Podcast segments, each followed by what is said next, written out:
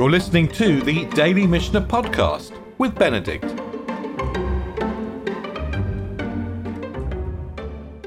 So we're at the end of the 16th chapter of Shabbat. And you remember that yesterday we talked about, in the fifth Mishnah, we, we talked about spreading a goat skin over a box or a chest or a trunk which had caught fire because it only singes. We're not burning the goat skin, we're just going to singe it.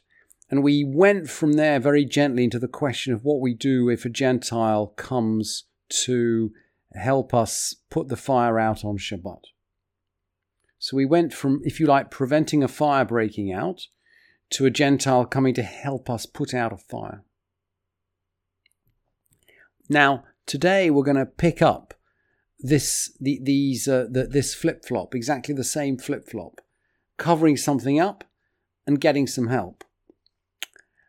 And so we're in the seventh Mishnah, we're in, still in chapter 16, we're in the seventh Mishnah. Rather than spreading a goat skin over the fire, we're going to put a, um, a dish over the fire. We're going to put a dish over it. Kofin ka'ara al gabe haner bishvil shelo techos bakura. We can turn a dish over a light so that the beam above it doesn't catch. We're in a small place and you know we're of course these this is a burning light right? So it might might catch the beam above. And just to prevent that we're permitted to put the put a pot over it. And similarly val tsoeshel katan over an infant's excrement not clear here by the way whether we're talking about that belongs to the infant or whether you know this is animal poo which has we're worried about a, child will stray into. And if this was in the middle of a living space, we could certainly clear it away. But if it's something like, you know, at the edge of the yard, somewhere where people don't very often go, but where a child might go and we're afraid, then we, you know, we're not going to move it away, but we might put something over it, just as we put something over the, the, the, the chest that was on fire, or for that matter, this lamp.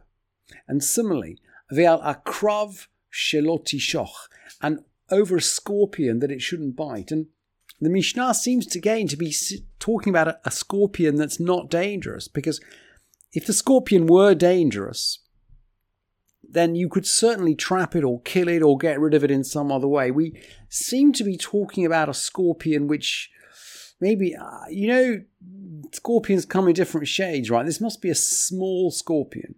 So there's no danger to life, but it's still very uncomfortable if someone if it should bite someone or if it should bite a child maybe. So we're gonna we're gonna put something over it and we are going to be guilty of trapping of sayad but we've averted any health problem.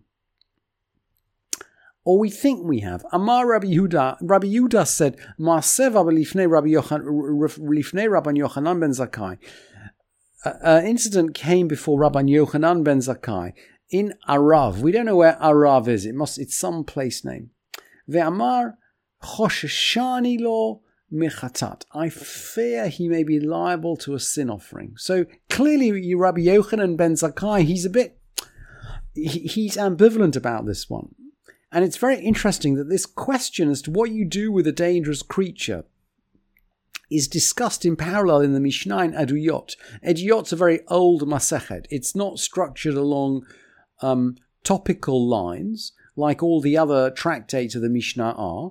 Eduyot means witnessing, and it's just a long list of things that people witnessed. It's a long list of sayings, arranged in order of the people that witnessed them, if you like. And interestingly, Shlosha Devarim Amru Lifnei Rabbi Ishmael. They said three things before Rabbi Ishmael. He's again, he's an old school guy. He's just after the generation Rabbi Yochanan, uh, Rabban Yochanan ben Zakkai. Velo amar bahem lo isur veheter. He didn't declare them as either permitted or forbidden. So it's a grey area, right? This is a grey area. And the second one of these, I've just if you like, just copied and pasted only the pit we need from this Mishnah. The second was the al hatzad nachash b'Shabbat, someone who trapped a snake on Shabbat. This is just like the scorpion. We're, we're just capturing it on Shabbat. And the Mishnah Eduyot goes on to say, if we try, if we got involved with it so it shouldn't bite someone, patur, that's okay. If we're trying to make some kind of medicine out of something in the snake, we're guilty. So the Mishnah in Eduyot seems to be saying, look, if we're anxious about if we're anxious about ill health, then we're going to push the boundary on trapping in order not to run a risk. And then, just as the Mishnah that we learned yesterday went from preventing injury to getting Gentiles to help, so this Mishnah, it's the last Mishnah in the chapter, goes on to say, Nochri shehidlik et aner. A Gentile lights a lamp. A Jew can use the light. Ve'imishvil Yisrael asur. But if it's for the sake of a Jew, it's forbidden. We can't ask, the, the Gentile can't light the lamp for the sake of a Jew, or we certainly can't ask him to do so. Really interesting clash, by the way, with the medieval Shabbos goy, who would certainly come in and do something for the sake of a Jew. And the Mishnah goes on, Mile maim lahashkot behemto. Maybe he draws water to water his animal, and the the cistern is considered a private place.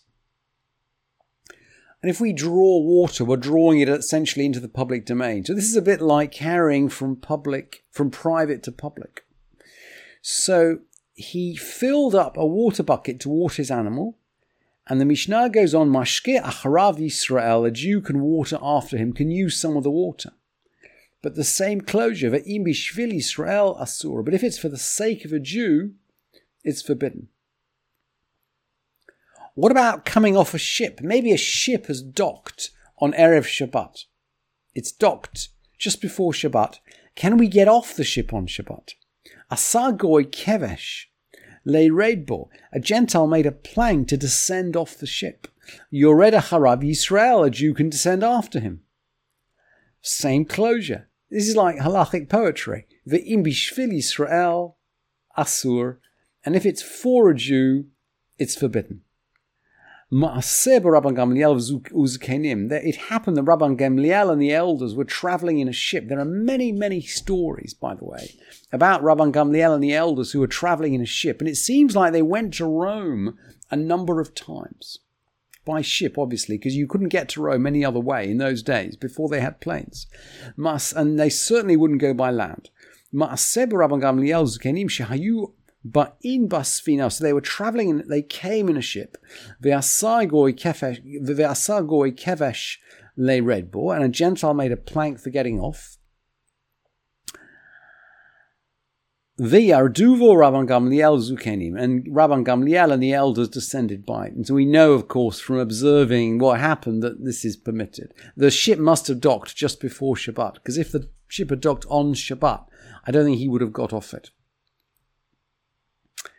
So that is the close of the 16th chapter.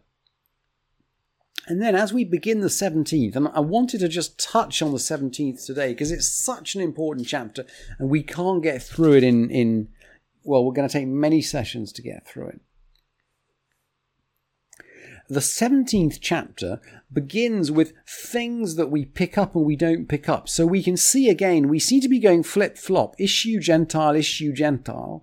And the issues are connected. We covered the um, the the casket or the trunk that might have had a fire burning in it. We covered the lamp that was um, a danger to the beam above it on Shabbat. And now we're going to say generally, kol hakelim nitalim b'Shabbat. All utensils or all kelim may be carried on Shabbat. Vidal totehen imahem, and their doors with them. When the Mishnah talks about kalim, it's more like the English word gear or stuff. Basically, anything can be a kli other than anything can be a kli if you use it. So a book is not a kli. I think a writing, hmm, a book is definitely not a kli, and something which is fixed to the ground like a house is not a kli. But just about anything else is a kli. It could be your clothes, your cooking pots, your tools if you're a workman, and we're going to see many, many examples of these. And some of them might not be suited to work on Shabbat. So, for example, can a workman, uh, I don't know, pick up his axe on Shabbat if he's a if he's a woodworker? So the Mishnah is going to, and we, we know there are certain, we're going to learn that there are certain tools associated with forbidden activities which we won't pick up on Shabbat. There are certain tools, there are certain objects which are considered disgusting. See, again, we're linking back into the, the Mishnayot which we learned today, something which are considered disgusting that you wouldn't pick up on Shabbat. Um, but in general, the principle is kol hakelim nitalim b'Shabbat. Anything that is a utensil can be carried on Shabbat. Vidal totehen, and their doors with them, by the way. This might be a trunk, for example, that's got a lid. Afalpi, shenit parkuva Shabbat, even if they became detached on Shabbat. She'enan domin tot habayit, because they're not like the doors of a house. The fi she'enan min which are not set aside for use the qualification for something being carryable on Shabbat and being not muktzah is that it might be used on Shabbat. Uh, min hamuchan means something which is set aside so that we could use it on Shabbat. And then as the 17th chapter progresses, we're going to see more and more answer, more and more examples of these kind of things which can be carried on Shabbat because they they can be set aside for use on Shabbat. So we'll explore this more and more. And I just want, and we're going to, I'm, I can't resist mentioning that this 17th chapter, which begins with Kol HaKelim Nitalim, B'Shabbat Vidal Totehen, all utensils can be carried on Shabbat in their doors, actually ends Kol Kisuye HaKelim Sheyesh Lahem Bait Bait Achiza Nitalim B'Shabbat or lids of utensils that have got a handle may be carried on Shabbat. So we are going to circle, as we learn the 17th chapter, we're going to circle around things which we're going to carry on Shabbat, and particularly utensils and things which are attached to utensils like lids and doors. Thank you for listening to this edition of the Daily Mishnah Podcast with Benedict.